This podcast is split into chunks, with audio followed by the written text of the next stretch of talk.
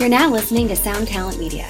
Check out more shows at soundtalentmedia.com. Survivor 46 is here, and so is On Fire, the only official Survivor podcast. And we have a twist this season. The winner of Survivor 45, Dee Valladares, will be joining us every week. We're going behind the scenes of the biggest moments, the how and the why things happen, and the strategy and analysis you can only get from someone like me, a Survivor winner. Listen to On Fire, the official Survivor podcast, wherever you get your podcasts. Episode 192 of that one time on tour is brought to you by the band Nervous Burger.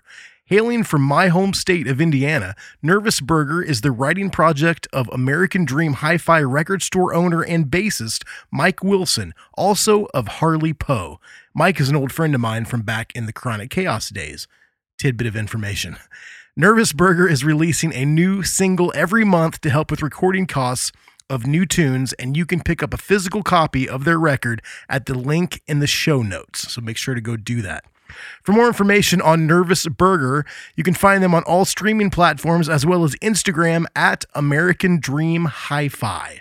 Now, here it is their new single, Corn Dog Factory in Outer Space.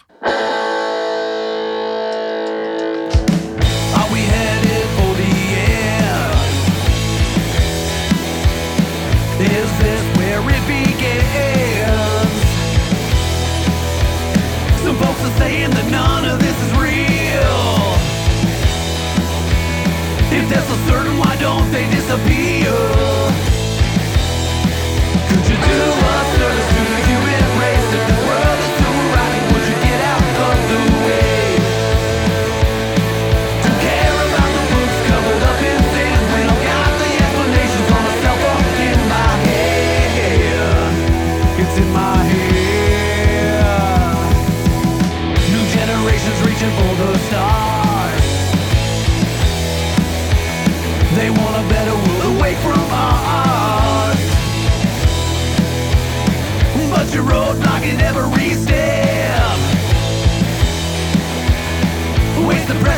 Time you have left.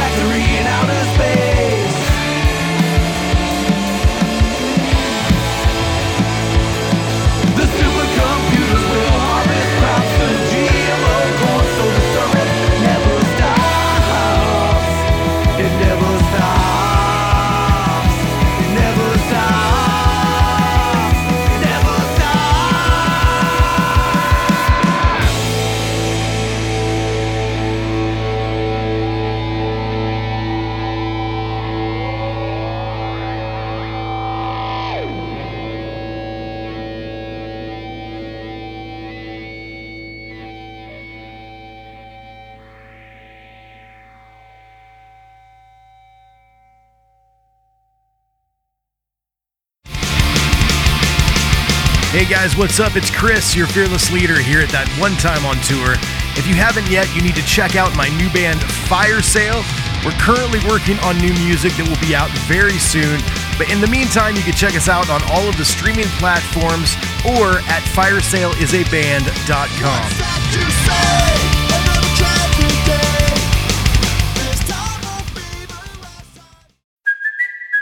Kaley Cuoco for Priceline. Ready to go to your happy place for a happy price? Well, why didn't you say so? Just download the Priceline app right now and save up to 60% on hotels. So, whether it's Cousin Kevin's Kazoo concert in Kansas City, go Kevin, or Becky's Bachelorette Bash in Bermuda, you never have to miss a trip ever again. So, download the Priceline app today. Your savings are waiting. Go to your happy place for a happy price. Go to your happy price, Priceline. Hey, this is Ted Felicetti from Don't Panic, and you're listening to That One Time on Tour. Run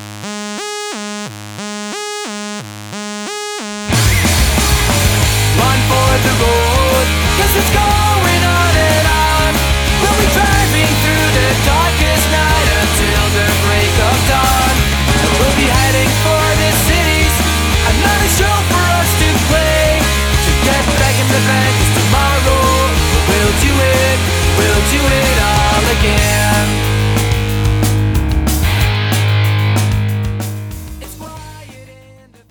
Hey, hey, everybody out there in podcast land. What is going on? As always, this is Chris Swinney, and I am your host for that one time on tour.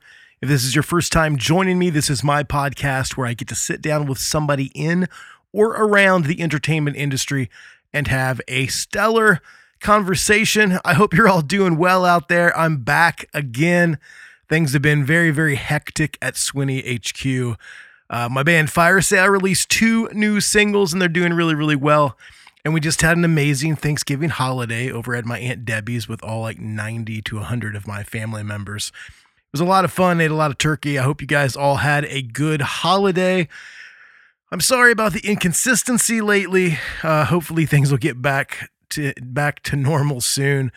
Just had a lot of stuff going on and the podcast it's still super important to me, but it's just, man, trying to get everything done, being a dad, working, owning a business, doing the band stuff, just everything. The podcast has taken a little bit of a backseat, but it's not going to be like that forever. So thanks for sticking with me. Going to get things back on track soon. I've also had some computer issues as of late, but I think everything is okay now. I've actually got a couple guys out there, if you're listening, that I was supposed to do some interviews with, and uh, I had to kind of postpone until I got my computer stuff going again. So I think we're good now. So expect an email or a text from me, and we will get everything back on track. So thanks for staying on the ride with me. I really appreciate it. But let's get to today's episode. Today on the program, I got to sit down and chat with my buddy, Mr. Ted Felicetti from Don't Panic. I met Ted years ago when the Ataris did some shows with his old band, Split 50. And uh, not only is Ted the vocalist, guitarist, and songwriter in Don't Panic, he's also an amazing booking agent for bands like The Queers, my old band, The Ataris, Mest, The Spill Canvas, and a bunch of other bands. And I had a great time catching up with Ted. It had been a really long time since we've chatted about anything, really. We just kind of like each other's posts on social media. So I, I felt like it was time to get him on the show finally after talking about it for so long. I think you're really going to dig it. Ted is an interesting guy and he's got a really cool story. So before we get to my chat with Ted, let's do some housekeeping. The sponsor at the beginning of the show, uh, my old buddy Mike Wilson from back in the Chronic Chaos days, his his band Nervous Burger, a really really cool band. It's his writing project that he does on the side. He owns a record store called American Dream Hi-Fi, and uh, he's also in the really cool band Harley Poe. I'm sure some of you out there have heard of Harley Poe. So make sure to check out Nervous Burger. They're on all of the streaming sites, and you can check out more information. Just go over to at American Dream Hi-Fi on Instagram. Up next, partscasterconcierge.com. My buddy Gary, he builds guitars. He built me one. He needs to build you one. Check it out, partscasterconcierge.com. The only place to get tattooed in East Central Indiana is at Permanence Tattoo Gallery. Head on over to at Permanence Tattoo Gallery on all of the socials to check it out. Next up, we have 1603 Designs. That is 160 at 1603 underscore designs on Instagram. Uh, it's my buddy Jeff Small. He does woodworking.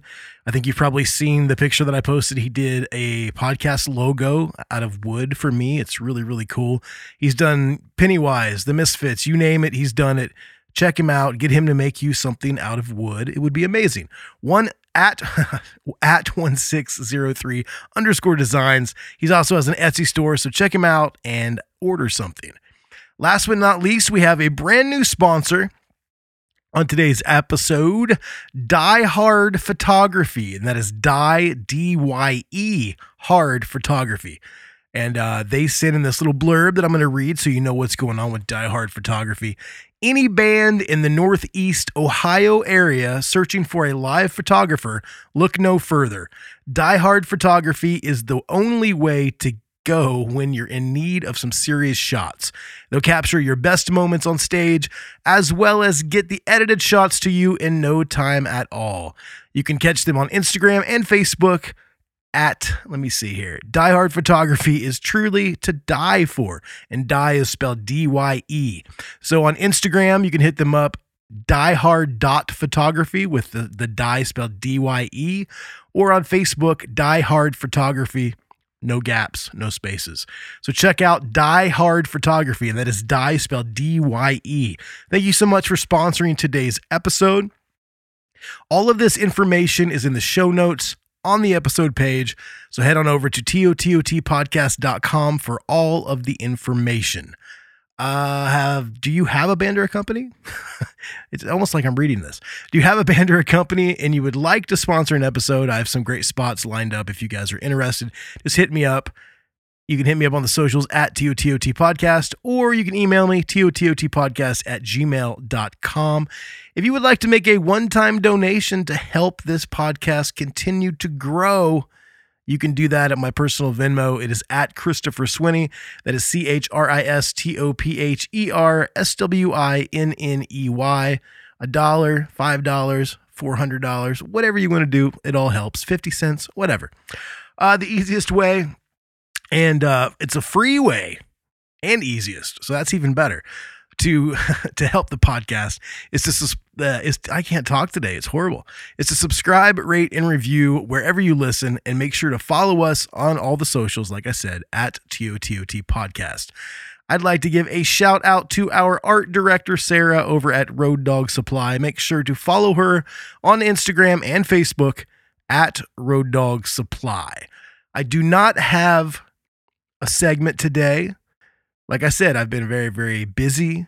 And uh, yeah, I didn't have time to promote or prepare, not promote, to prepare a segment today.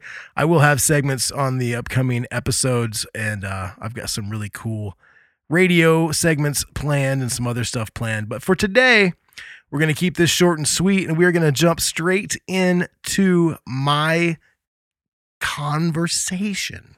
I almost said interview, but it's not really an interview, it's more like a chat. We're going to jump straight into my chat with Mr. Ted Felicetti from Don't Panic. Hope you guys enjoy it. Here we go. And I'm on the line with Mr. Ted Felicetti from Don't Panic. Ted and I go way back. Uh, it's nice to have you on the program finally, man. How you doing? Yeah, I'm doing great. I'm finally happy to be here. You know, we've been trying to figure this out for a while, so it's Yeah. cool to do it. I used to have like this crazy schedule where I would do like four or five of them a week. And then with the new band and having two kids in school and buying a new house and everything, it's it's kind of my schedule has gotten very, very slim. So thank you so much for staying up late and being on the program with me, man. No problem, man. Yeah, it's 10:30, so it's like past my my normal bedtime. But you know, you got to squeeze me in somewhere between Chris Shiflett and Fat Mike, right? Yeah, yeah. I, the funny thing is, I, I had, I, you know, I just had uh, Chris Shiflett on, and then yesterday I just did Scott, his brother. So, Oh my God, I love I love both of them so much. well, that's another thing, man. Like, you know, I know you love the Foo Fighters. I've, I've heard you talk about that, and I know how much you love Face to Face. Yep. And the cool thing about Don't Panic, and I got to say, I've been listening ever since you started kind of promoting it a few years ago. I can hear that. Like, it's not blatant, but definitely you guys are a band that I think wears your influences on your sleeve, and I really like that. Are there other bands that you can let me know of that kind of influence you guys? Oh yeah, sure. Uh, the two, I mean, Face to Face and Foo Fighters for sure. Uh, my big two in the last couple years have been uh, Bayside and uh, Millencolin. Those oh, have been hell like yeah. my, yeah, those have been my, my two big go tos lately. So that's mostly what I've been listening. Between those four bands, that makes up like eighty percent of my my listening at, at nighttime. I don't think that Anthony can write a bad song. No, I don't think he can either. The funny thing, I, I don't have a lot of run-ins with them. Uh, Jack was on the program a couple years back, That's awesome. but I do remember back in the day, my first band, my high school band, was a band called Chronic Chaos, just punk as fuck, man. sure. And and there was this la- I can't remember the name of the label, but it was a label on the East Coast, and they were like, "Hey, we really like you guys. Uh, we want to do a split CD." And I'm like, "Well, who's the split with?" Or, "Oh, this little band called Bayside." It was before they signed to Victory. Yeah, you're like pass. Well, no, it never it never ended up happening because I don't think we got our masters done in time, and there was something going on with them as well. But I just I, when I met those guys for the first time on Warp Tour when I was there, I think I was with the Ataris, and uh, I told them like, "Oh, we remember. They told me your the the name of your band. We were gonna do it, and then something happened." So I I feel like I've got a long history of those guys, even though I don't really know them. Yeah, I kind of had the same thing. uh, Uh, my in my old band, Split Fifty. Um, I remember Split Fifty played some shows with you guys. Yeah, um, we recorded with this guy Shep Goodman when we were making our final, what was going to become our final album. We didn't know at the time, but uh, he had just finished uh, producing B- Bayside, like their their self. I think it was a self-titled album, and so it was like their second album. It was like early on, you know. So this is the early two thousands, and I remember just listening to them, and, and I took notice of their name because I'm from Bayside, Queens, which is where they're from. So I was like, oh, that's kind of cool. Like they named their band after you know where I'm from. Yeah. But yeah, it's a big influence of mine musically for sure. I tell you one thing. The, funny that you say Queens and, and naming it after that. One one time I was playing Maxwell's in Hoboken, New Jersey, with Yeah, the I remember there. Ataris, Mhm. and I was in the bathroom, and as I'm at the urinal, this other guy is right next to me, like at the sink, and he goes, "Yo, man, you in that band, the Ataris?" I'm like, "Yeah." He's like, "You guys got that that record, Astoria?" He's like, he's like, "Is that is that about Queens?" Oh yeah, sure. I just I always thought that was hilarious. Like, and, and Kris Roe and I would always like, I don't know, just certain times we go like, "Yo, man, you talking about Queens?" I'm like, Is no, that man, Queens over there.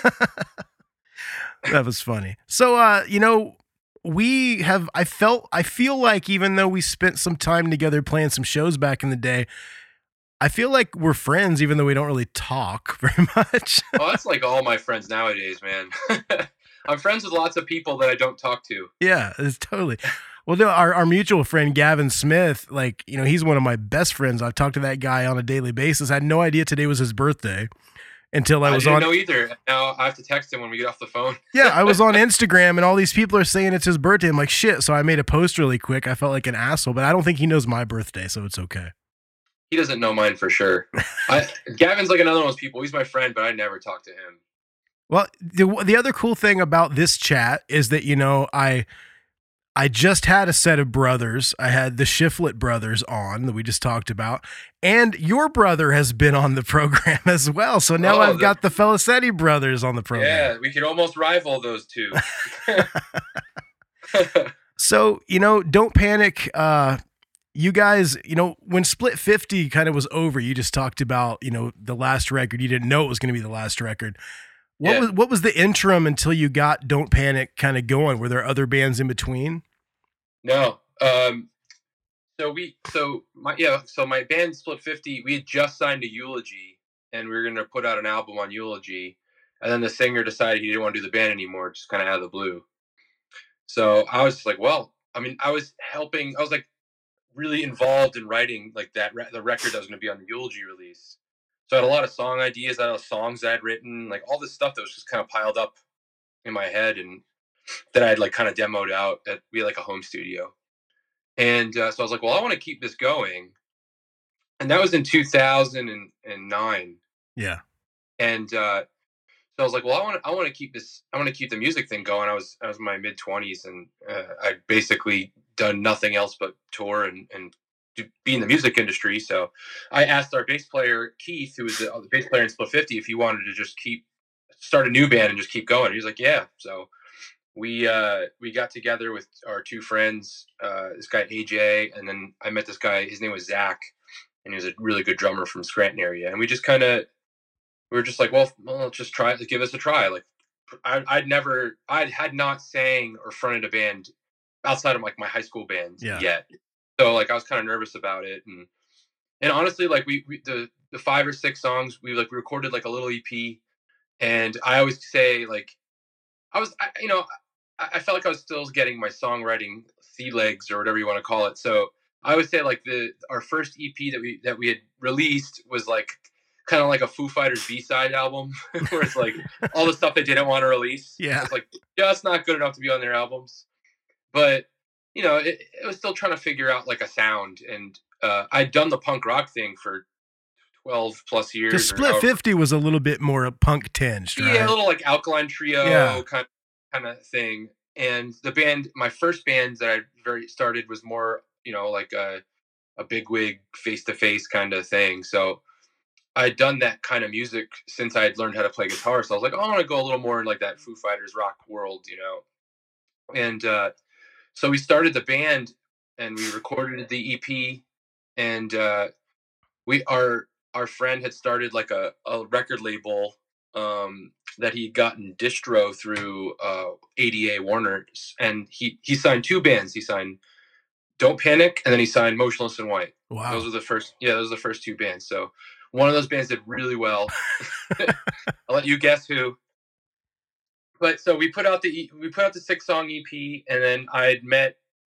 You were in the Ataris at the time. I had met uh, Chris and, and you guys when we were in Split Fifty doing Yeah. some shows and stuff. And I just remember we uh, played that show in State College and it was insane. Yeah, yeah, that was a cool show. Like a couple of those shows, just like because on that tour, it was either 2008 or 2009. Like we had really good shows, but for the Ataris, like there was kind of like an interim where maybe some of the venues got smaller, but that was just because then we'd still have a packed house, you know? yeah, which yeah. you know we'll talk about later. You're a booking agent, so you know all about that. But I remember, man, when we got to Pennsylvania and we did that that run of shows with you guys, those were unreal, man. The crowds were yeah, they great. were really good. We used to do pretty good in Pennsylvania, so uh, it certainly helped a bit. But uh, yeah, since I'd met Chris, uh, basically I was just like, "Hey, I started this new band. Uh, we want to go on tour. How about?" Because he was like, "Oh yeah, we're the Ataris are going to be going like you know he used to notoriously tour hundred days in a row, or Yeah. you know he do crazy stuff." Oh, So- dude, believe me, I know. yeah, so he was like, "Well, we want to do a full U.S. tour next year." He's like, "If you want to help me book it, you guys can open." So I was like, "Well, fuck yeah, I'll do that." Sounds I'd like never- Kris Roe. Yeah, I I'd never booked a tour before. Like I've booked shows, and I was um the like the um I don't what would want to call it, but I so me and my friends had ran and owned a stage on the Vans Warp Tour for about seven years, and uh, I was part of my job was booking the bands and stuff. What was the name was of like- that? What was the name of the stage? Uh, it, it changed names a bunch of years. It started off as the East Coast Indie Stage. I remember that stage. Yeah. Yeah, and then it became like uh the DeZambo stage because it was like our friend who worked on it had died, so we named the stage after him. And then uh, it became ourstage.com or something. Like it, it was basically, you know, if we had a big sponsor, they'd pay for it that year, and we'd change the name, you know. To, but um, so like my my experience booking was pretty minimal, but I was just like, well, fuck, man, you know, we get to go on tour at the Ataris. Uh, my brand new band, like we had played three shows at that point, and we just put an EP. So I was like, great. So we did that, and uh, we went on this like 45 day tour out to like California and back, and um, and then when we got home, it was like 2010. We were just like, all right, let's uh, everyone go because we were all now broke, and you know everyone had to go back to work. And we were like, all right, let's everyone like you know let's catch back up on our bills, kind of get caught back into real life, and let's reconvene and like start doing something else. And then that just never happened. Yeah. like like everyone just kind of got involved with life. I started to book tours more for other bands, and then we I stopped playing music for like Well, that that makes sense now because like I, you know, forgive me for maybe not paying complete attention when all this was going on, but I remember the name Don't Panic. I remember you posting all kinds of stuff, and then it seemed like it kind of went away. And then in the last Yeah. couple years, it's like a resurgence. It's like you guys are back better than ever, doing all kinds Well, of know, shit. no, you know, the movie industry is all reboots. So I figured, Yeah. you know, why not why not follow along and do a reboot? Don't panic. The next generation. Yeah, you know, they bring all the Ghostbusters back when they're seventy years old. I can Yeah. come back in my thirties. I tell you, man, I I've not had a chance to talk to anybody about that that actually loved it as much as me. But I'll say, reboots normally I'm not into, but when they were all there at the end, that scene in the new Ghostbusters, it, it was touching. I, I enjoyed it. Well, that's what they bank on, man. Yeah. They just want, they, you know, they want to. They're just you wait the whole movie for that scene. So of course, like that's going to be the best part. I mean, right? I was in the Ataris, which every song is basically nostalgia. So Yeah. so it, it touches me. yeah, I understand that for sure. so you guys, you know, you finally you had kind of started booking, like you said. And. I, I know for a while you were booking the Ataris, you were booking the queers, I think, for a while, which Yep. I, I think you are now. We'll talk about Yeah, I that still later. do, yeah.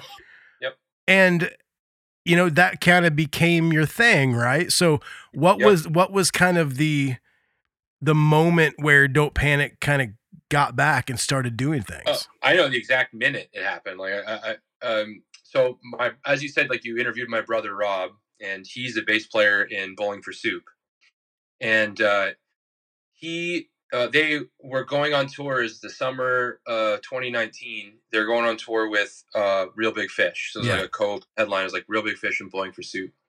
And R- rob called me because like even though i had stopped playing rob kept playing that entire time. And me, me and him are like our musical careers have kind of always been like parallel. We've always been around each other touring and all that kind of stuff. But when i started to do like the industry side of stuff he kept touring in, in patent pending and and the Ataris, and then uh, then he back in patent pending, and and then uh, he joined. He had some drums thrown at him at one point. I Yeah, think. yeah, so, yeah. Some some crazy stuff happened, and That's been talked about on this show with him and Chris and many Oh, other uh, people. and I'm sure Jaret too at some point. Jar- oh, Jaret, yeah. Well, dude, the Yeah. funny thing is not to like kind of tangent city or anything, but when that happened, I was living on the beach on the Florida Alabama line. I hadn't been in the Ataris for a couple years, right? Yeah. And I was getting text messages left and right, like, you're such an asshole. Why would you do that? I'm like, for Oh, one thing, yeah, for one thing, I'm not Chris with a K. I'm Yeah. not playing in the Ataris. And it was just, and I remember texting Chris going, dude, what did you do? Because I hadn't seen the video. And he's like, what are you talking about? I'm like, I've been getting berated by people on my phone thinking I'm an asshole. And then it became this running joke with Chris and I. So, but uh yeah so so rob called me up and he was just like hey like what are you doing like this summer? I was like no i don't know nothing really just you know work and normal crap. He's like why don't you like i talked to jaret and asked if you can come like just hang out on tour for a week or two like why don't you come? I was like okay that sounds kind of fun you know what i mean? I haven't done anything like that since probably warp tour which was like the last warp tour i did was 2013 or 2012 yeah.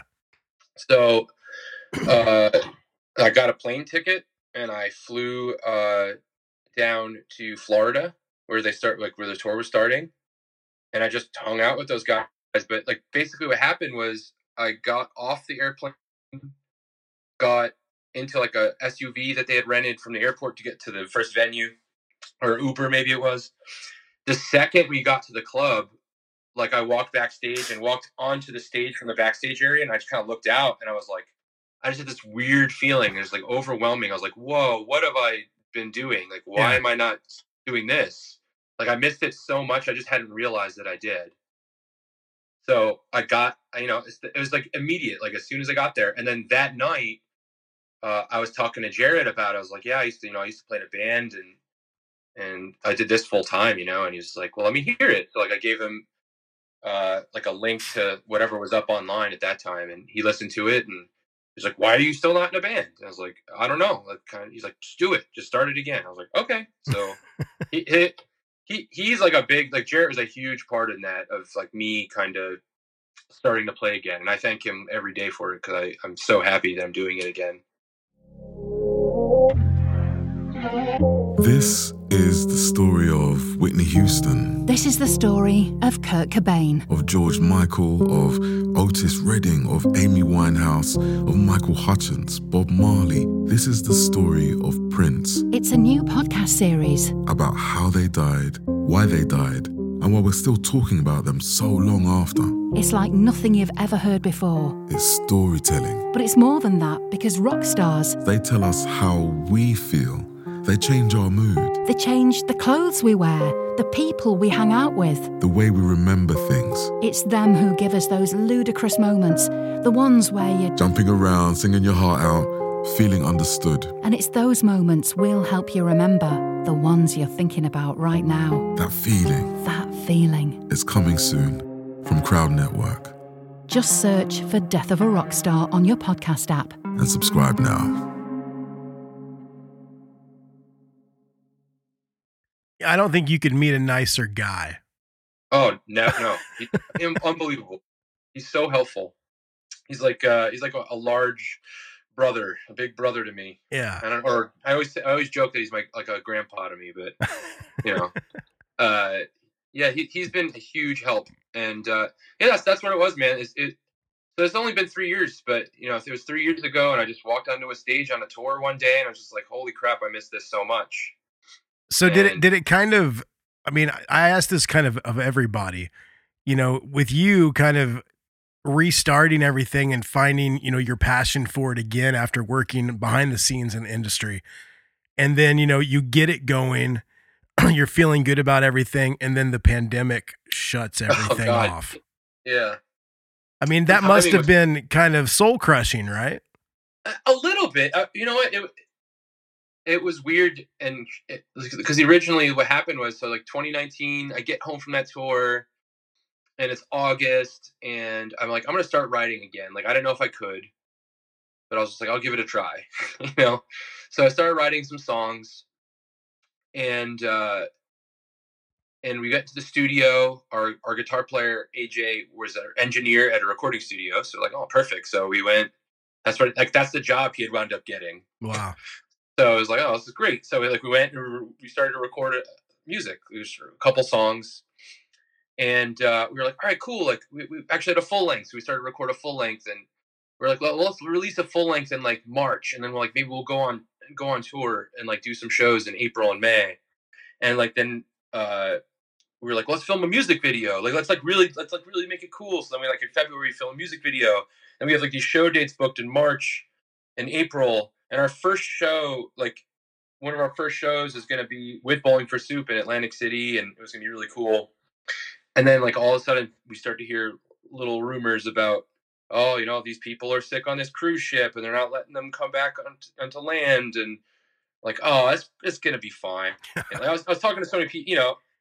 It's gonna be fine. Like, don't worry. This will be, you know, this will be over. It's they'll hit because you know how many times has this happened? Really, like, uh, like not the pandemic, but how many times has it happened? Where it's like this disease and this, and they always Yeah. like talk about something and then it goes away. Pig. It always scares you maybe a little bit, but then it never it never becomes what this became. Yeah, it never, it never like turn like comes to fruition as to what they're saying. Uh, at Yeah. this time, it did.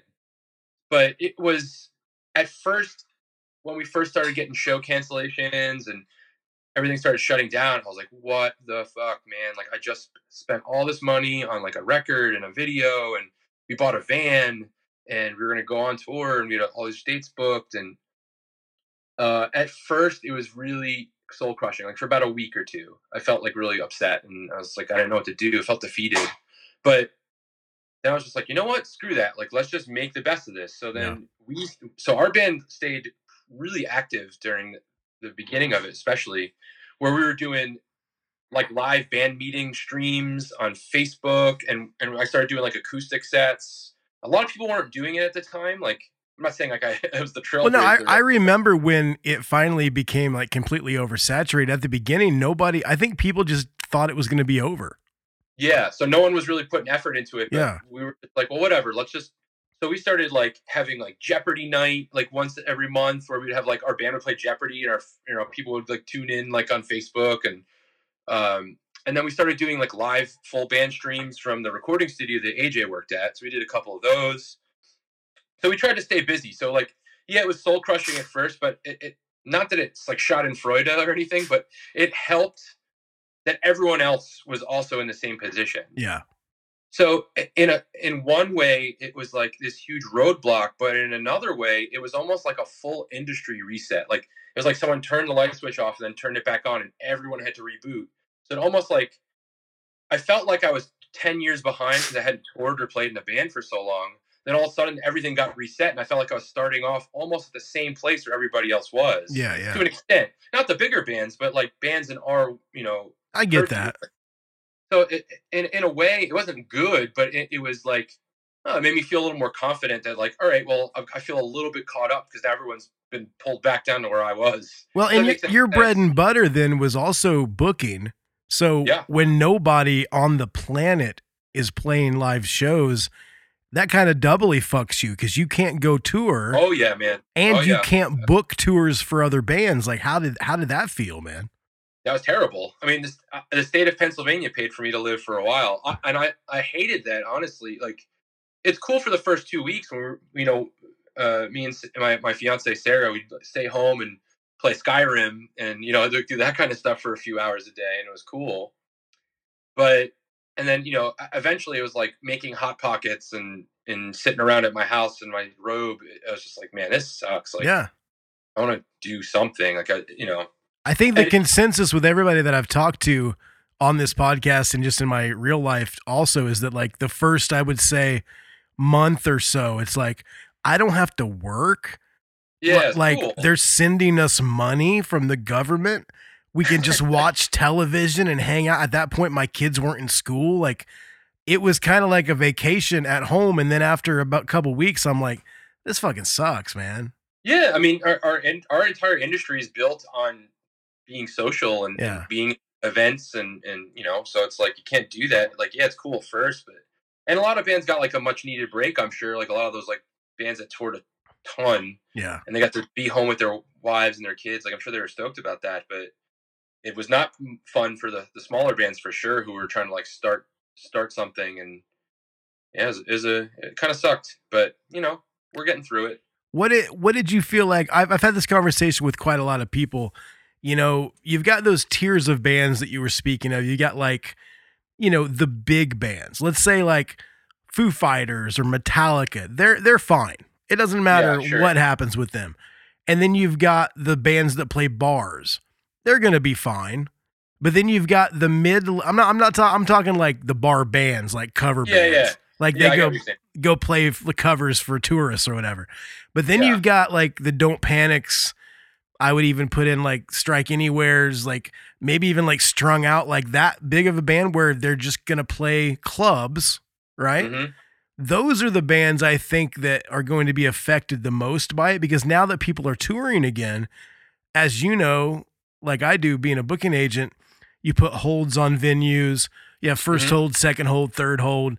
Like Oh, I've seen some 14th holds at this point. I've seen because things I've never seen everybody wants to tour now. So like Yeah. like what is what has your experience been now that people are touring again? What's it been like trying to book your bands? Um, it it's been it's it's like it's it's up and down. It's it's weird. Like as far as like the the the club, like you got to do everything way far in advance now, like Yeah. way more than you used to. And for bands like my brother's band or some of the other bands I work for that tour on like a bus, for instance, buses are you can't get a bus. There's no drivers. There's no buses. Like there's tours getting canceled because they can't get a, a, a bus. Like they can't like it's like a band that needs to tour on a bus because they have like a crew and you know, but they yeah, can't it's get a not it's not the luxury aspect. It's Yeah, like you yeah, can't do it without a bus. yeah, it's the practicality aspect of it where it's like, you know, so uh, and that end of things it's been kind of tough, but it's been I don't know, it's it's been nice for my for Don't Panic because in a way because there's so many tours for us to try and get onto. Yeah. that, like you're like just by sheer volume we get to get on some you know some cooler stuff or you know more shows like in in the past couple years we've done i mean i don't know how but we've gotten some awesome shows like we got to open for face to face and we got to I we saw I saw that on your bucket list thing you posted. Like oh my god you were yeah. checking stuff off. i gotta yeah. uh and we got to do you know this this past summer we went on tour with less than jake and and bowling for Soup for three weeks and Was that was that like uh did Jaret kind of get you guys on that because I remember at, at one point I don't think you were on it but then Yeah, some because so I think you reached out to me and asked me if I could play guitar with you guys. yeah yeah it like so what wound up happening was uh we submitted to open the tour like like uh, to the tour and they and they opted not to have us Yeah. well, i'm sure lots of bands but Yeah, totally. there's only you know there's only three slots or whatever it is but uh the band that they had taken that they had picked for that first bit of dates like had to get removed from the tour for some personal reason or something so and this was like five weeks before the tour was starting so then Jaret texted me and he's like what are you doing in five weeks do you does don't panic want to go on tour and i was like yes i was like i didn't even ask my band i, I was just like I was like, "What was like you guys and less than Jake?" And he's like, "Yeah, that tour. You guys want to go on that tour?" I was like, "Yep, we're com- we're we're gone. We're on it." Like, so I just committed the band to the tour, and then then I started calling my band members. oh, hey, uh, in five weeks we're gonna go on tour for three weeks. Like, some of the guys couldn't go, so I had to find some people to fill in for some dates or so. You know. Well, I just. I remember that because I think like literally a day or two before that, I was, you know, talking to Chris DeMakes about that tour. Like, like, oh Yeah. man, that tour looks really cool. Like we were just kind of shooting the shit, and then you hit me up. You're like, hey, what are you doing? And I was like, dude, I totally wish. Like, I love Don't Panic. I think it would be so much fun to play with you guys and do that tour. But it, being, you know, 43 with all my responsibilities, I need some extra lead in time for something Oh, I like know, that. man. it, it wound up working out great for us, but it, it was uh, once once our guitar player said he couldn't go, and then our, our drummer couldn't do a couple of the dates. I was just like, "Ah, man, I, I- I didn't care. I was just like, we're doing this tour, like, and, and that's the way I've structured my band since the beginning. Was, uh, you know, some bands run differently. Mine is more like I have my three best friends who are my band, but if we if they can't do something, we don't just not do it. We just go, Yeah. all right, well, you know, well, well who's gonna pinch hit? Like, let, you know, it doesn't matter. Like, we're gonna do this. So, like, the first few days of the tour, I had my friend, I'm sure you know Matt Gray. Well, I was just gonna say, Yeah, like when I saw that Matt was jamming with you guys, I'm like, oh well, you don't need any other. That's the best drummer in the world. yeah. and he was great. He learned our songs in like you know so quick. And I was, I was, I, I mean, I was uh, when I was younger and playing fire hall shows when I was like 15, 16. Like Bigwig was one of my favorite bands. So, and he, I used to go see them play all the time. So I was like, fuck, man, I get to play with Matt Gray. This is so awesome. Dude, I used to play with a band uh, called The Reason up in Canada, and we did, I think, a week or two in, in uh, and like all over Quebec and Ontario with Bigwig. When Matt was playing in Bigwig, and he used to light his cymbals on fire on the Oh, last yeah, song. yeah. That that just that did it for me. I've never been like a pyro guy or like, oh, look at Kiss and all the stuff they're doing. But he would do that every night, and I just thought it was the coolest fucking thing. And yeah, I mean, I don't talk to Matt very often, but he's amazing. And when I saw Nice. he was jamming with you guys, that was so badass, man. Yeah, yeah, it was awesome, and he did a great job. And the tour was unbelievable. It was the best tour I've ever been on. I mean, some of those Uh, pictures you were posting, I'm like, fuck, dude. Like, I I had. I, I wish I would have had the lead in time and I could have jammed with you guys. It was a blast. Uh, we wound up picking up this uh, our uh, our new really good friend Jake, who lives down in Dallas, and he he basically tours with us full time now. So it actually was like it worked out really nice. That's awesome. Yeah, so we we found like you know someone who's like who's playing with us all the time. It wasn't just like a one off kind of thing. So that's good. Speaking of Jake, didn't uh, Jake Dwiggins, my old drummer for the Ataris, didn't he jam with you guys at some point? A long time ago, yeah. In Yeah. uh, so it, when I was saying back in 2010 when we had first started the band, don't the Don't Panic was only a band for under two years before we went on this like really long break. And in those two years, we had done the Ataris tour where I met Jake, and then uh, we did um, another like short little tour with this band Gasoline Heart, which I'm sure you know. Oh yeah, yeah, Yeah. of course. And uh, if you're in the Ataris, you gotta know. You gotta know. yeah, oh man, he's so good. He's like one of the best songwriters ever. I've talked to, about having him on the show many times. We just have never had the Yeah, schedules line up. You know. he's he's just entertaining too. But uh, he, we did like a, a short little run with them, and uh, Anthony couldn't go because he had just started a job at the casino by us, which is that's like the job he wound up working like, as we dispersed. That was like the slow disbursement. Like we got home from Mr. Tari's tour. A couple months later, like Lewis asked us if we wanted to go with him, and we're like, "Yeah, let's do it. It sounds fun."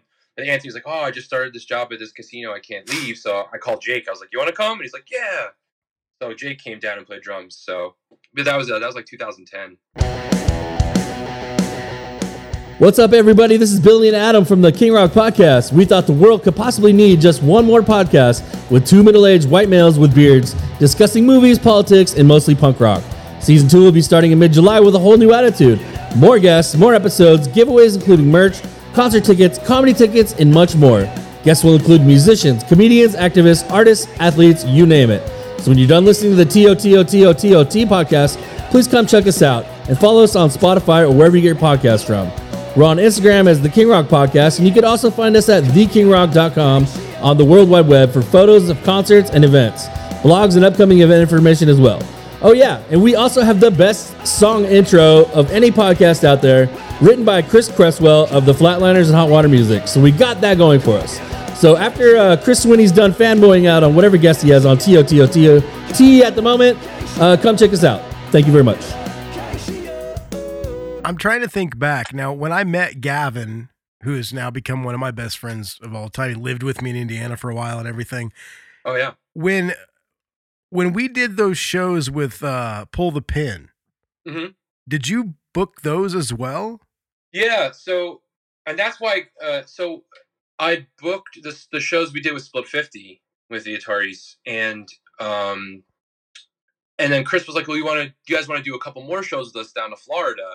And I wanted to, but the band didn't. They're like, "Oh, we don't want to go on." Like, was a big problem with that band too. Eh, eh, yeah. They never wanted to do anything, so I was the only one. And so I was like, well, I was like, I'll just do it and just have have my brother's band play instead. So that's kind of how that happened. I was like, I just I was I booked that tour and I just put Rob's band on instead, and that's how I think was Corey on that tour. Corey was based- on that tour. Yeah. Uh, Brad. Yeah, uh, and Gavin. Yeah, yeah, and that's how you know Gavin and I got to be really close, and then I talked Chris into bringing him out as our tour manager. hmm And but it's just, it's just so crazy, like that tour when I met you and I met Gavin and I met Rob and met everybody. Like that's led to some really long friendships, you know. yeah, um, and that's what's really cool about all this stuff is like you know you meet, and even though you how we started this conversation, where it's like, hey, we don't always talk, but we're still you know we're still friends. Yeah. I have so many people like that where I've met over all of these years that they're still my friends, and and it's very long friendships. I mean, since I started playing in band, Matt Gray, I met Matt Gray in in two, in 1999 when I Yeah. you know when I first saw Bigwig at a fire hall, and I've, now it's almost been what 17 years or whatever. You know, it's been Crazy. more than that. It's Yeah. you know it's 23 years. Jeez. I know. And so- dude, I played bass for a band called Brazil. They're on Fearless Records for a yeah, I while. remember Brazil. I, I was going through my memories today on Facebook, and there was a video of me playing in California with them, and it was like I think 19 or 20 years old, and I'm like, oh my god, like where does it feels like that just happened? It feels like you and I are jamming in State College, Pennsylvania, a month Yeah. ago. You know? Yeah, it is. It is really crazy. Like, and even with like starting "Don't Panic" now again, like started we started it back up. Like I said, in end of 2019. We're rounding on a ye- three years now that Yeah. we've been doing, it. and it's like it doesn't feel like that at all.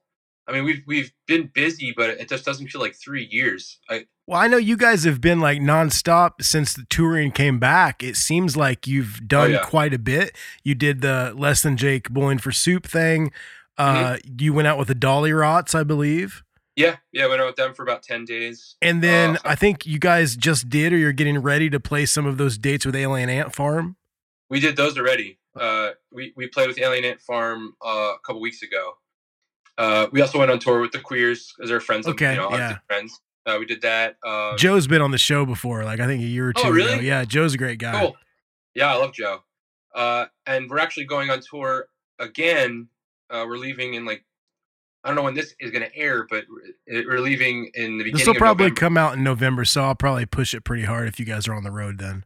Yeah, yeah. We're we're November seventh. We're starting a tour with this band called Makeout, um, and uh, we're gonna be on with we're gonna be out with them for about two weeks. Uh, not nothing crazy. We weren't even planning on doing it, but I met them in Chicago this this past summer when we were on the Less Than Jake tour, and they just I guess liked us when they saw us play, and they're like, "Hey, we're gonna go on tour. Like, you guys want to you know come support?" I was like, "Yeah, whatever, sure." So it was kind of like a last minute decision, and Well, I saw I saw when you like posted that you guys were doing that. I checked them out, and I'd never heard the name, but they've got their online presence is pretty killer, man. Yeah, I mean, like they uh they the the last tour they did before the pandemic was supporting Blink One Eighty Two, so it's like Wow. you know, yeah, it's pretty, you know. Uh, Speaking of which, are you stoked that Tom's back? I, I mean, man, I don't know if I'm the minority, but I just could not care less. I, am sorry, I'm. I'm neutral on it because I feel like you know California was pretty good. Like the, the Skiba stuff was pretty good. I I've never I guess I missed all that because I was more like into NOFX and Bad Religion, and I didn't. Same. I, I never listened. To, I didn't dislike Blink. I just never listened to them. They never had the impact on me that they seem to have on so many people my age. Uh, Yeah. when when they were first like really breaking after Dude Ranch and then Enema of the State and like all those albums came out, I was listening to other stuff, man. I, Yeah. I listened to like Millencolin and Bad Religion, Suicide Machines, and Mhm. you know that was like the stuff I listened to, Lagwagon, and I mean, when I I have a lot of students because I teach guitar for a living. I have a lot of students that come in and they'll want to do a Blink song. And when I hear like some of the the popular ones and some of the ones maybe I haven't heard, I dig them. I just they're fine. That's I'm what- so yeah, neutral on on the whole. You know, I'm the same. If we're gonna go like mainstream, like like punk band, like I'm going Green Day every time over Blink. Me like, too. It's not even a competition. yeah, me too. So well, mean, and I'm a big Alkaline Trio fan, so my thing was when Skiba joined, I was like, oh, maybe now we'll get some like cool dark Blink songs. no, all I thought was like, oh, we're not gonna get any more Alkaline Trio songs. yeah, too true. I, I often wonder, and I mean, I know it's kind of almost become like a meme thing, but you know, what's up with Skiba? Why didn't they just have him play second guitar and, and keep making millions of dollars and have a good time? I don't know. Maybe, I mean, I don't know what I don't know what the deal is. I'm sure he's gonna go back to Alkaline Trio though. Oh yeah, I mean, I would think so. I was just I was talking to one of my students about this the other day before they announced it, and he was like, "I think Tom." He's a big Blink fan. He's like, "I think Tom's gonna, you know, come back. Everybody's talking about it." And I'm like, "Yeah, it'd be cool if you know Skiba stuck around because you know Green Day's got Jason." Yeah. I mean, Yeah. they're a trio, but then they've got the the backup guy in live, so it sounds better. You know Keyboard, right? what? It's Josh Freese's brother, right? Is that what he is? Um, He's a keyboard player with Green Day. and I'm talking about. I think brother. Jason, maybe I don't know if Gleason's right. That might be somebody else. But there's that guy that uh the guy that plays second guitar. He's always kind of behind Oh everybody. yeah, yeah, yeah. They have a keyboard player too. Okay. That I'm fairly certain is Josh Freese's brother. I think you might be right. I think I'm actually my brain is working and I'm remembering that now. Uh, I don't know if you know Mark Cantor, but uh, he, he played he played guitar in, in Patent Pending with Okay. Rob. He's like that guy's like tech. So he Okay. like so he tours Green Day all the time now, or whenever they play, he goes out with them. Dude, uh, Patent Pending came through here where I live in Muncie, Indiana, and uh, I don't know if I I might have got them the show. I don't remember. This was a long time ago, and um, there's a record store here called Village Green Records, and and a lot of the people, it's like a house, and the record store's in the front, Mhm. and then people live in the back. And I remember that night I hooked it up so they could stay there. But Gavin was with them, and Gavin came back and stayed at my house in a nice bed with. Oh yeah, of course he did. they were all pissed off because Gavin got special treatment. so you guys are in the studio currently, or you just finished up, I literally, literally yesterday just finished. and you're doing. Uh, is it multiple songs? Is it an album, an EP? What is it? So we put out. Uh, I, I've been, I've getting like mixed signals from so many people because we've released a decent amount of music in the three years, but like I like still like doing full length albums. Uh, I know that's like become like, man, the industry's totally different when I came back into playing. I because I was like CDs were king when I left, and now it's like no one could care less about a CD, and I don't know how to work streaming stuff or, or you know I'm, I'm still learning. But basically, like I feel it feels like the new formula for everyone is just keep releasing sing- singles all the time. Well, I'll tell You you, know, we were discussing the stuff I'm doing now with my band Fire Sale. We Mm-hmm. have 20, 30 songs, whatever, that are like demoed out, ready to go. But we don't really want to sink our own money into it because we don't really know what's going to happen with the band in the future. Because Sure. it started during the pandemic and it's a real band, but who knows? And the labels that we've been talking to and we've been working with on these upcoming releases, I don't know if it's marketing of just building the band song by song or if they don't want to pony up the money to get mixed and mastered that many No, songs. no, it's it's totally attention span. That's all it is. Yeah. It keep you have to keep just throwing you keep vomiting content at people so they don't forget about you because people just forget about stuff after like three days. yeah. So we started off old school style because that's all I knew. We went, we recorded a full length album, Yeah. released a, a CD, a vinyl. Uh, well, luckily, what happened was that uh, a pandemic happened. So I was like, well, we can't actually physically sell these. So I guess we'll have to just release singles. So we wound up being forced into that format anyway. Yeah. And uh, then we did a second album. So we did our first album in 2020. Then we did our second album last year, 2021. So we were a whole other full length album. And then trickled that one out the same way single, single, single, single, pressed it on vinyl and CD, sold those. This time, what we're doing and what we went in this, this past week was we recorded four songs. And then we're going to go back in January, record four more songs and then go back in like February or March, record four more songs. So we'll have 12. But over the course of that time frame, we're going to release singles every few weeks. That's cool. yeah, and then by the summertime, we'll just release it on a vinyl and a CD for people who want to buy that kind of thing. And then re-release it all as an album you could download too. Like we'll release them as singles, and at the end of that train of releases, we'll be like, all right, here's the whole album. If you just want to have it on one thing on your iPod or, or iPods. Yes, I'm old as hell. on your Spotify or, or iTunes. I will tell. I will tell you. Like, do you handle, you know, the the digital distribution of your stuff, or do you let someone else do that? Uh, we just do it through TuneCore. Okay. So I just yeah, I just signed up for TuneCore and they release it on there. Well, I was going to tell you. Uh, I think it's an IRSC number. Is what, mm-hmm. what they call that. What you can do, there is this new thing that I just read about the other day, the trickle thing. Like you're using the word trickle, but there's actually like a marketing way to do that. Basic, basically, what happens is to chart higher or to, I don't know, get on how what however they they Playlists. yeah, however they Yeah. do that, like I know, like they did it with the last Lizzo record, they did it with the Drake record, and some rock bands are doing it as well. You release your singles, like you said, and then when the whole thing comes out as an album, as long as you use the same IRSC number for the album, all of that translates to the album, Yeah, and you don't lose any of those streams, right? Yeah, that's what we did on on our last album. So Yeah. our, our our last album was called Dark Horse, and we and we used all the songs got released individually up to a certain it was like seven songs or something, and Yeah. then when the album came out, all of those all that data ported over because we used the same release number on it. So it did work out that way. But yeah, so we we were at uh, Soundmine, which is a studio in the Poconos, and it's a hidden gem. I'll tell you. I mean, I tell the owner Danny all the time. I tell everybody about it, but it's it's becoming less hidden. Um, he like he just finished the Avenged new Avenged Sevenfold album Wow. when we were walking in. Like Andy Wallace had just walked out the door when we were walking in, kind of thing. Well, dude, I'll tell you, like what I've heard of your band, and I've listened to all the stuff you guys have put out. The production quality is top notch, man. Thank you. Yeah, it, it's it, we recorded everything we've done at Soundmine, and uh, the first two albums we did with our guitar player AJ, uh, engineering and mixing and everything. This time we're using the owner Danny, and he, I mean, hi- his credits are crazy. I mean, in the last two years, he did the- he did this, he just finished this new Avenged Sevenfold album.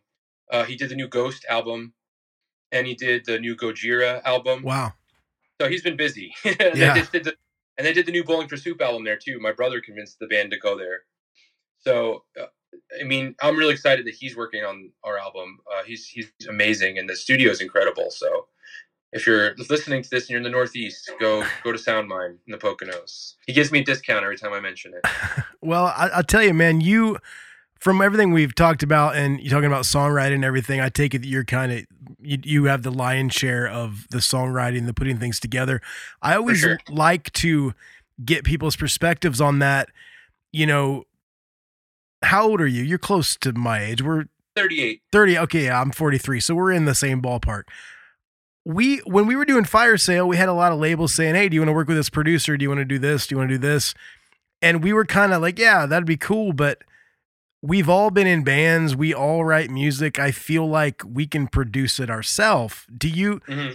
how do you feel about that like working with a producer or do you feel like you've kind of over the years of doing everything you've done even though there were some gaps you've kind of honed that skill and you kind of know what you're doing I think it's a little bit of both. Um, I think working with some producers, I picked up a lot of their tricks and a lot of the things that they like their go-to, like their main toolkit. So like, like I said, when I was in Split Fifty, we worked with Shep, this guy Shep Goodman, and he traditionally like he did Mandy Moore and LFO and and uh, then he did the Bayside record, he did the Head Automatica record, and he did some like uh, Forever the Sickest Kids. Like he just started to get into like our scene a little bit but a lot of the stuff that he kind of did on our our my old band's album i was i was in the room the whole time i was always involved so i was kind of picking up a lot of his like do this cut this down make this shorter start with the chorus here like a lot of that kind of stuff i know and just inherently a from listening to music and being you know super involved my whole life but b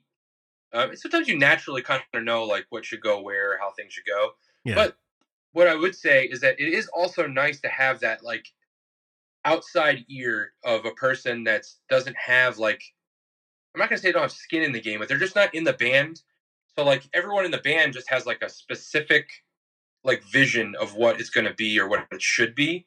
And sometimes it's nice to have someone who's completely unattached to, to come in and be like, Hey, you ever thought of this or you ever tried this? Like, cause they're thinking of stuff that like sometimes you get tunnel vision and you're and you're writing for your band. Like I feel like they're not attached to it in the same way. Like they like it, but they're going to give you an honest opinion that, like, I feel that way when I'm mixing because I'll be mixing a demo and I'm like, well, the guitars are super loud because I play guitar. I need someone Oh, else to do it, you know? Yeah, yeah.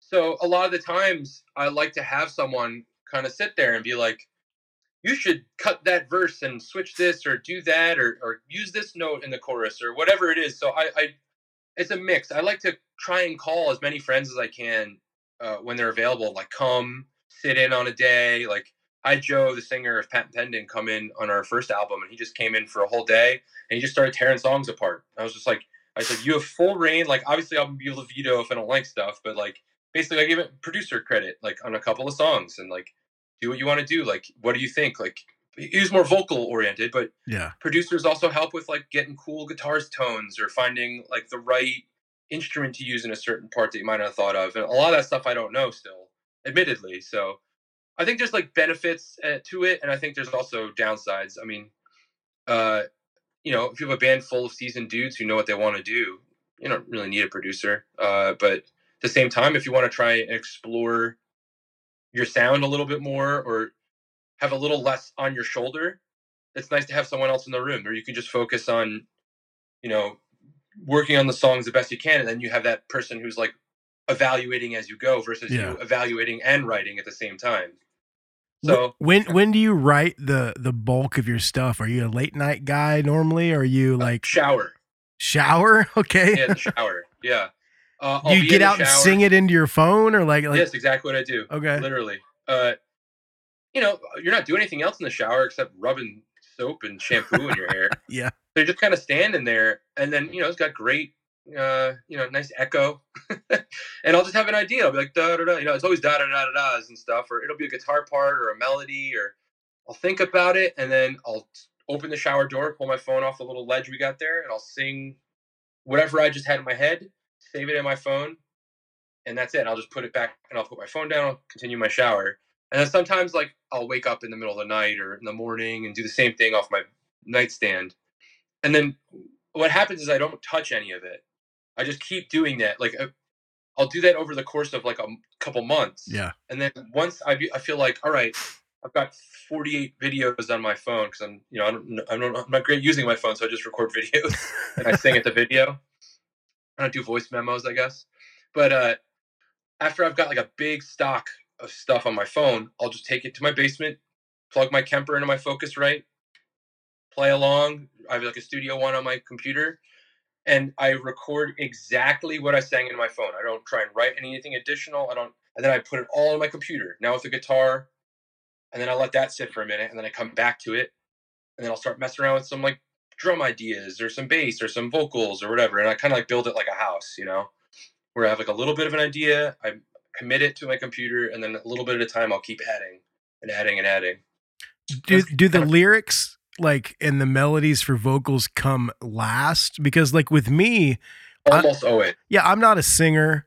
I, I i can sing harmony. I've sang harmony in every band i've ever been in but i'm not like a lyric guy. I'm not going to take over a song anytime soon. So like Yeah. when i'm writing a song i'm like oh that sounds like a pre-chorus. That sounds like a bridge. That sounds like a chorus.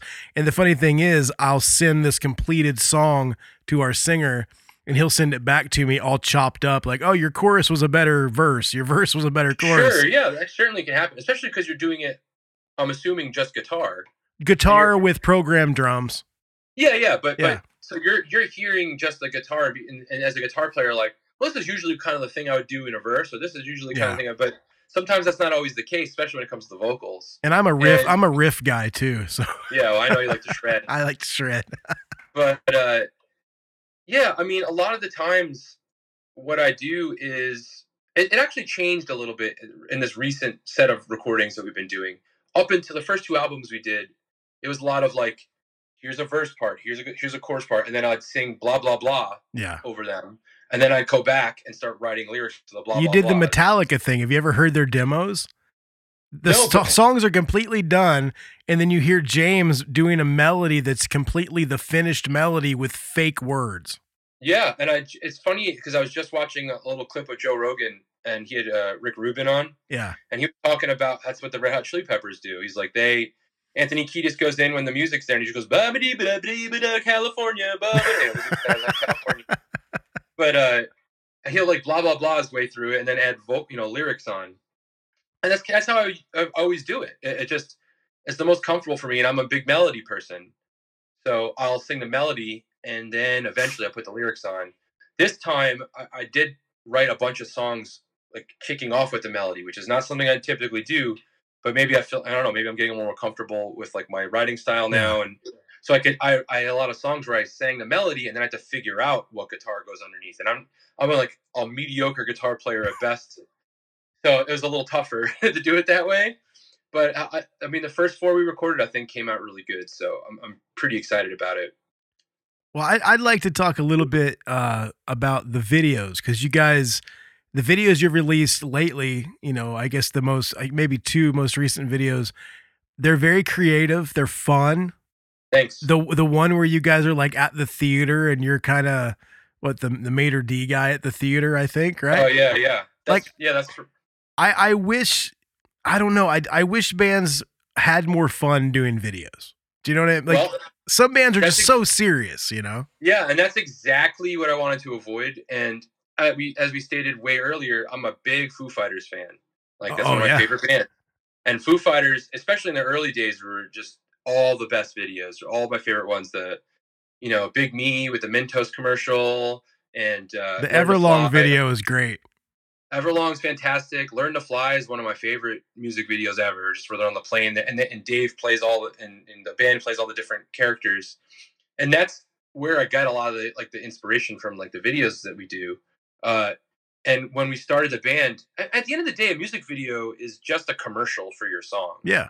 right it's just it's just people watch the video they think it's fun or funny or good or whatever it is and then they'll go listen to your song a lot of the times Do you That's- feel like it's something in this day and age?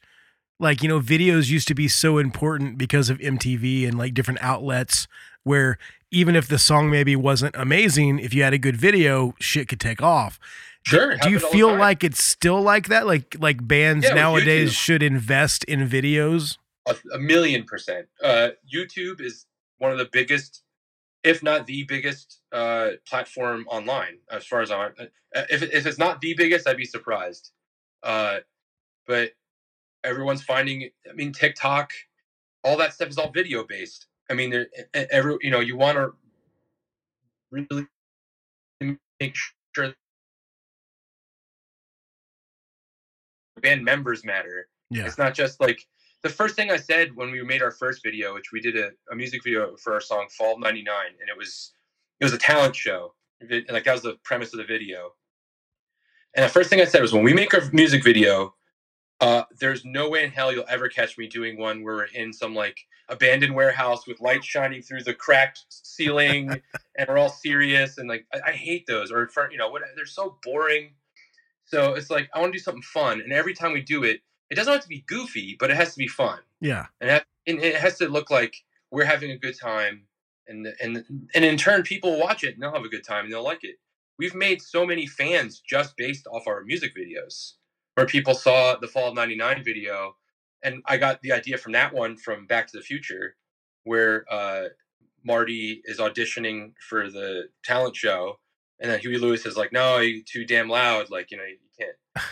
So- I, I did. I just posted a thing on Firestone. I got bored one night, and there's a little snippet of our new single, and I cut it together with that scene. So when he goes one, two, three, and then they break Yeah. into our song, I thought it was Mhm. hilarious. But yeah. Yeah, I mean, we we did that scene, and like, that is the music video. Oh no, I've seen it. I loved it. Yeah. Man. Maybe you. I subconsciously stole that from you. no, I mean, we didn't. I'm sure we're not the first people to do it either. But the the whole concept was I, I mixed that with actually the Learn to Fly video where the the Foo Fighters all played all the characters, and I was like, well, let, let's do that too. That sounds really fun. So we bought all these costumes and wigs, and and so many people got into our band just because of that video. They're like, oh, that video was so funny, or it was so cool, or whatever it was. It was a good time to watch. So they then started like our band and then we started to do a lot of that kind of stuff. So I mean, the one you mentioned is for our song "Whoa I," was we shot it at this old historic like movie theater, um, that ha- I found out when we were filming was the fir- location of Billy Joel. His very first American headline show was at this place. Wow. Just thought it was freaking awesome. So Yeah, yeah, like, yeah. Ready for a head-bangingly good time? Dive into the world of heavy metal with the Brutally Delicious podcast. Here, we don't just talk music. We welcome you into our heavy metal family. Join us for candid chats with legends and rising stars. We go beyond the typical interviews, exploring raw emotions and the life-altering impact of heavy metal. So whether you're a diehard metalhead or just curious, join our family and let the headbanging begin with the Brutally Delicious podcast. So and the and the premise was like a date gone wrong kind of thing, and and we we've been joking a lot about that movie Mac and Me. So like we put we put Mac and Me like all throughout the video, like it's it's the movie that everyone's going to see, and like because me and my brother used to have to watch that stupid VHS all the time when we were kids. My mom had gotten it for us. Are you a are you a Conan fan? You ever see when Paul Rudd is Oh, on of there? course, yeah. That's how most people recognize it. But Yeah. I knew it from actually watching it as a kid. Dude, I used to. I remember renting that at my local video store when I was young. Yeah, I've seen Mac and Me way before the Paul Rudd thing. yeah, same. It's so terrible. We, me and Sarah tried to watch even a little bit of it, like ref- before, and was like, "This is unwatchable. We can't watch this thing. It's so it's so bad." But yeah, we have a great time with our music videos. We did uh, a cover, a couple of cover songs for fun, like during the pandemic, and we did uh, "Mr. Blue Sky" by ELO because ELO is one of my favorite bands of all Yeah. time. And uh, the whole premise of that video was because uh, um we made a music video for it because we had all this free time and we were like, "What the hell?" And the whole music video is just a non-stop um, uh, 90s sitcom intros. So it's like, you know, your guy comes in and like turns and it's got the name. So Yeah. it's like it's at the entire music video.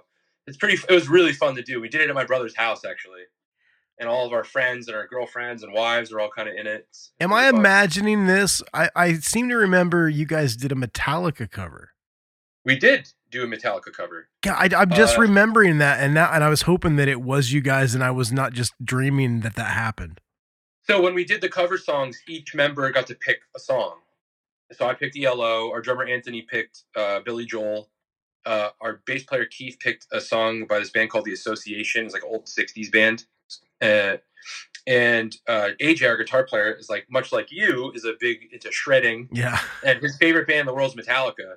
So he's like, "Let's cover Metallica." I was like, "Geez, dude, like you're trying to kill me. Like, how am I supposed to sing a Metallica cover? Like, I already was already so worried about that." And I was like, "Well, if we're gonna do one, we just pick my favorite one." Uh, so we picked "Creeping Death." Yeah. So we did that one, and it came out pretty good. Uh, Jaret from Bowling for Soup did guest vocals on it, and we had, a, we had a good time with it. All the covers were really fun. We'll probably do those again. That's awesome, man. Well, hey, I tell you what, I've had you on here for about an hour. I would like to know, you know, before we get out of here, what is coming up? You know, you've got the tour coming up with Makeout, right? Yeah. Is there anything else in the pipeline other than these new songs you're going to be working on in the coming months? Any more tours? Yeah, for sure.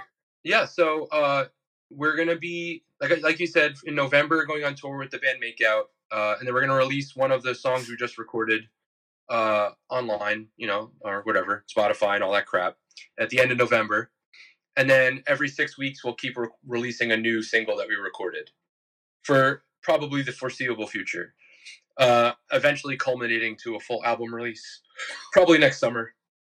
Um, December, we're going to be doing. Uh, we got invited by the Queers again to come play a week of dates coming out to Indiana. Oh, I'll have to stop by and see you guys, Please man. come. We're playing in, in, in Indianapolis with them. The Melody Inn, I think, right? That's right. Yeah, love that place, man. So we'll be there. Uh, so we'll be with those guys in December for about a week, doing the Midwest, Chicago, Detroit, all that stuff. Uh, and then in February, we're going to uh, England. We're going to the UK. Wow. Uh, we're going to go to Scotland uh, and a couple England shows for about eight days or so. Well, that's one thing we didn't talk about. Didn't you do that acoustic tour? Yeah, I did with, an acoustic with Jaret and your brother, right? Yeah, yeah, and that's kind of what's what spiked going back. Their booking agent, I guess, took a liking to us, and he was just like, you know, we meet. We were all kind of talking on the last day, and he's like, "Bring the band back. Let's do a full band tour." So I was like, "All right, great." I mean, I, I had a great time when I was there in May. So we're gonna we're gonna go back and just do like a small club, like little co-headline tour thing with another band, and um, yeah, so that's that's coming up in February, and then in May, uh, we might be doing a couple of shows in the Northeast, uh, and then who knows from there? You know, lots of touring, touring, touring, touring, and releasing music. That's that's the plan, just nonstop. So as as a booking agent for bands like you know the Ataris and the Queers and and all the bands that you're working with, I think Richie Ramone, right? Yeah, I, I booked for Mest. Uh, Ma- okay, booked, Mest, yeah. Uh, the Spill Canvas. Okay. Um, um, and uh, this band Cold. Oh, I, I remember uh, Cold. Yeah, yeah. Yeah. So and Alien Ant Farm I started working for recently. So when you're doing all that stuff, are you still handling everything booking wise for Don't Panic, or is somebody else? Yeah. No, I'm Don't booking agent as well. So I do. So I handle my own stuff because I always have, and I just I like it. I, I enjoy my job. So I, I it's nice, you know. I, I book all the bands I work for, and then I, I get to submit my band for bigger tours and stuff too. Through our, you know, I work at an agency called TKO, and uh, it's cool. I mean, you know, I, I get to do my job, and then when I have free time, benefit my band with my job. Which, hell, why not? I mean, no, I, th- I think that's like the most perfect thing that could happen. That's why I ask because, Yeah. you know, you've got this great band that you're in and you're doing bigger tours that maybe you're getting outside of, you know, like when Jaret hits you up and go, Hey, what are you doing in five weeks? Like, Yeah. I, I think that it's so amazing that you've done that stuff and kind of bolstered the presence of Don't Panic. And now you're at this agency where there's a lot of bands on that agency that you guys would fit perfectly with on a tour. Sure. Yeah. So to be able to kind of submit and be an insider at that agency, I mean, sky's the limit, man. Yeah, I mean, it's how it used to be even when I was on Warped Tour back in the early 2000s. Kevin Lyman gave uh, me and, and the, the singer of my band, Zach, control of a stage. And, well, I mean, what do you think we did? We put Split 50 on the stage every Yeah. summer. Yeah. like, hell, man, it's our stage. Like, we're going to, we're in the, we're in this to play. And, you know, I, I think a lot of people, you know, don't do that. I don't, I don't see why you wouldn't. I, I- it was, a, that was one of the first bits of advice Jaret gave me when I got the job uh, at, at, working as a, at a booking agency too. He's just like, dude, he's like, dude, just do everything you can, submit to everything you can. Like, you know, sky's the limit. Like you said, just do, use every avenue you can if you want to use it. Like, there's no shame for everybody who's who's trying to succeed. If you're a publicist, public, do do publicity for your own band. If you're Yeah. a recording engineer, record your own band. Like, you know, like that's why you're in the industry is because you love music. So Well, I mean, I've just always, you know, I I'm not the most success successful person in music by any means, but I've had some good success, you know, as of you. And people always ask me like, "What's the secret?" I'm like, never say no.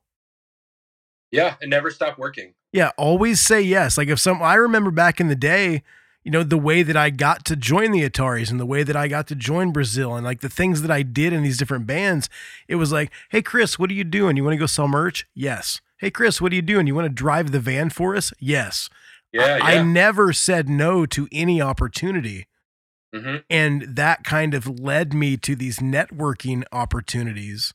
Yeah, you make friends. You you do a good job. People, you know, you get promoted. You're they see you could play guitar now. Yeah. You know, so many stories where the merch guy or the or the their roadie became the guitar player of the band or became Yeah. the drummer. I mean, it happens so much. So it's like just always always avail yourself to everybody. Well, and people, I have these like people that I went to school with and stuff. Like when I first started the podcast, it was people that to you and I mean something, right? But to Oh, John, Johnny, whoever from my high school has no idea who, you know, Fat Mike is. Yeah. so then when I had like, you know, Shiflett was just on, I had Matt Pinfield on and I had Rikki Oh, wow. Rockett from Poison. And like I have all these people. and then like I'll be getting messages from people I went to high school with. They're saying, How do you how did you do that? How Yeah. did you how did you get to talk to the guy from the Foo Fighters? I'm like, well, the guy from the Foo Fighters used to be in a band with my bass player. Yeah, it's a man called No Use for a Name you've never heard of. yeah it's it's just so weird that like i don't know like it, it's not lost on me which i'm sure it's not lost on you you guys getting to go on tour with less than jake and bowling for soup that's fucking unreal Yeah. and the fact that you know i was able to talk to fat mike for an hour and a half about songwriting it blew So my cool. fucking mind like Yeah, man. the running joke on this show with everybody that listens that i fanboy out and i just want to say once again yeah like Great. Wouldn't I, I listened. I, everybody I got so would. excited for you when you had Trevor Keith on. oh dude that was like- so great so great I listened to that whole one. I was just excited the whole time for you. I was like, man, this is awesome. Wait till you hear Scott's, man. It's so, we had so Oh, much fun. It was great. He's the nicest guy ever, and we got to open for them last summer, and he was just the most wonderful person to us. It was really cool. Well, dude, I just want to tell you, it's it's been a long time coming. I'm glad that you're on the show today. Um, you know, like I said, we don't chat all the time, but I think of you as a good friend, and I love I love your music. I love your band, and I just you. I want nothing but success for you guys. Same for you, man. I'm glad the podcast is going strong. I listen all the time. Our bass player Keith listens all the time. I told him I was doing this tonight. He got so excited. He's like, "Really? I listen to that. I listen to that all the time." I was like, "Oh, cool." That's awesome, man. Yeah. So So I had one more question. Uh. And now it's totally evading my mind, but uh so so other than, you know, the don't panic stuff, are there any other like are you going to do some more acoustic stuff because, you know, our mutual buddy Kris Roe sometimes it's out of necessity because a full band can't go certain areas or whatever because of Yeah. money, finances, whatever. But I know he really enjoys that. What was your takeaway from doing that acoustic tour? Was that like one of your first experiences really getting out there on your own? it was my very first time ever touring acoustic, and I honestly I really liked it a lot. Um, it was a lot of fun. You got to interact much more closely with the people during the show, uh, and I liked the like the intermit rooms and like the smaller crowds. Like they were still packed rooms, but it was like it was a different thing. It wasn't like a show. It wasn't like a punk rock show. You know, it was like I don't know. It was, it was really cool, and I love being able to hear my vocals really well with an acoustic guitar. because Yeah.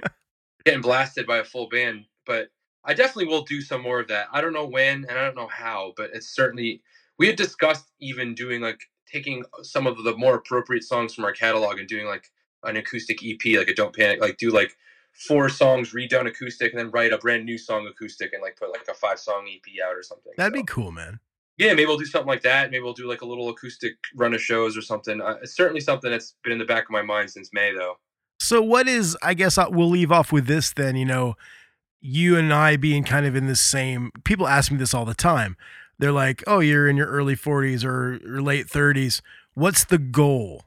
And my goal for the for my stuff is that I am a musician and I have to put out stuff and create stuff and I don't really give a fuck. Yeah, I mean, my goal is just to to be happy. Yeah, it's- that's what I'm saying like cuz music it's- makes you happy, right?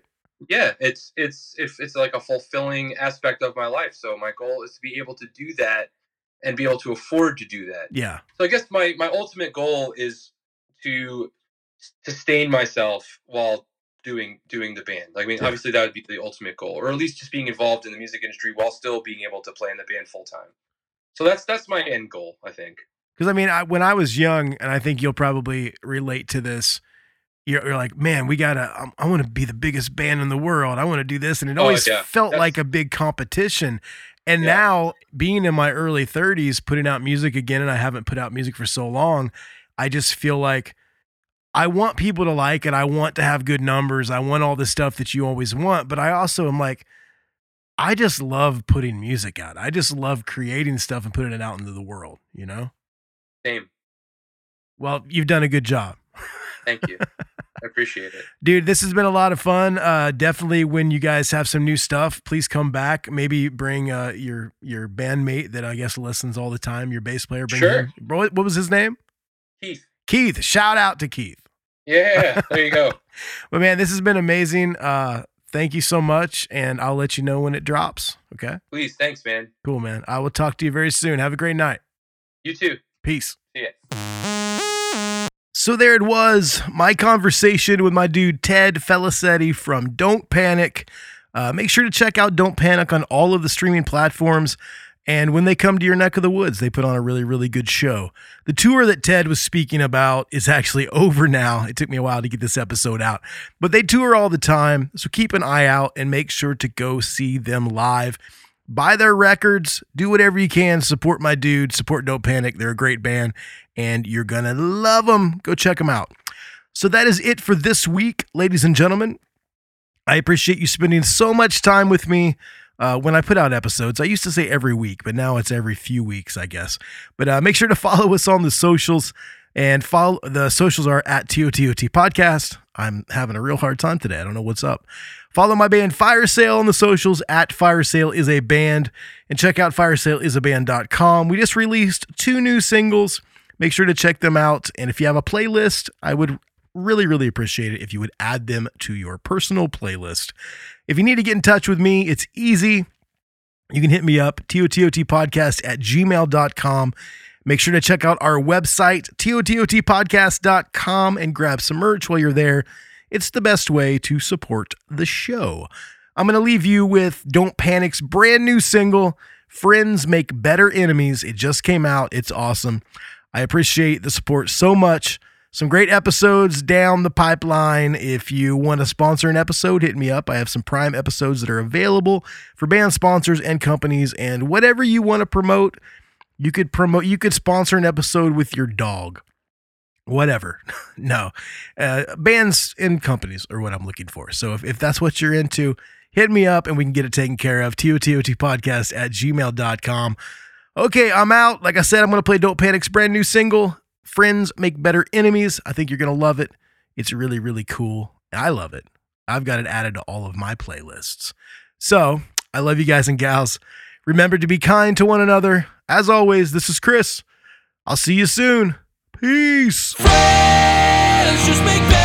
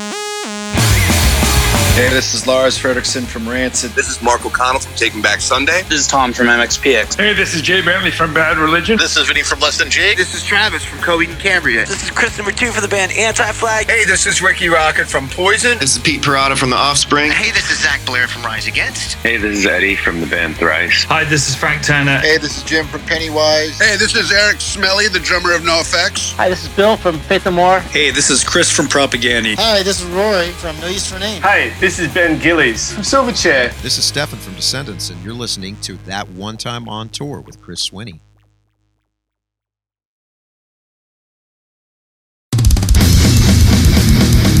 Ready for a head-bangingly good time? Dive into the world of heavy metal with the Brutally Delicious podcast. Here, we don't just talk music. We welcome you into our heavy metal family. Join us for candid chats with legends and rising stars. We go beyond the typical interviews, exploring raw emotions and the life-altering impact of heavy metal. So whether you're a die-hard metalhead or just curious, join our family and let the headbanging begin with the Brutally Delicious podcast.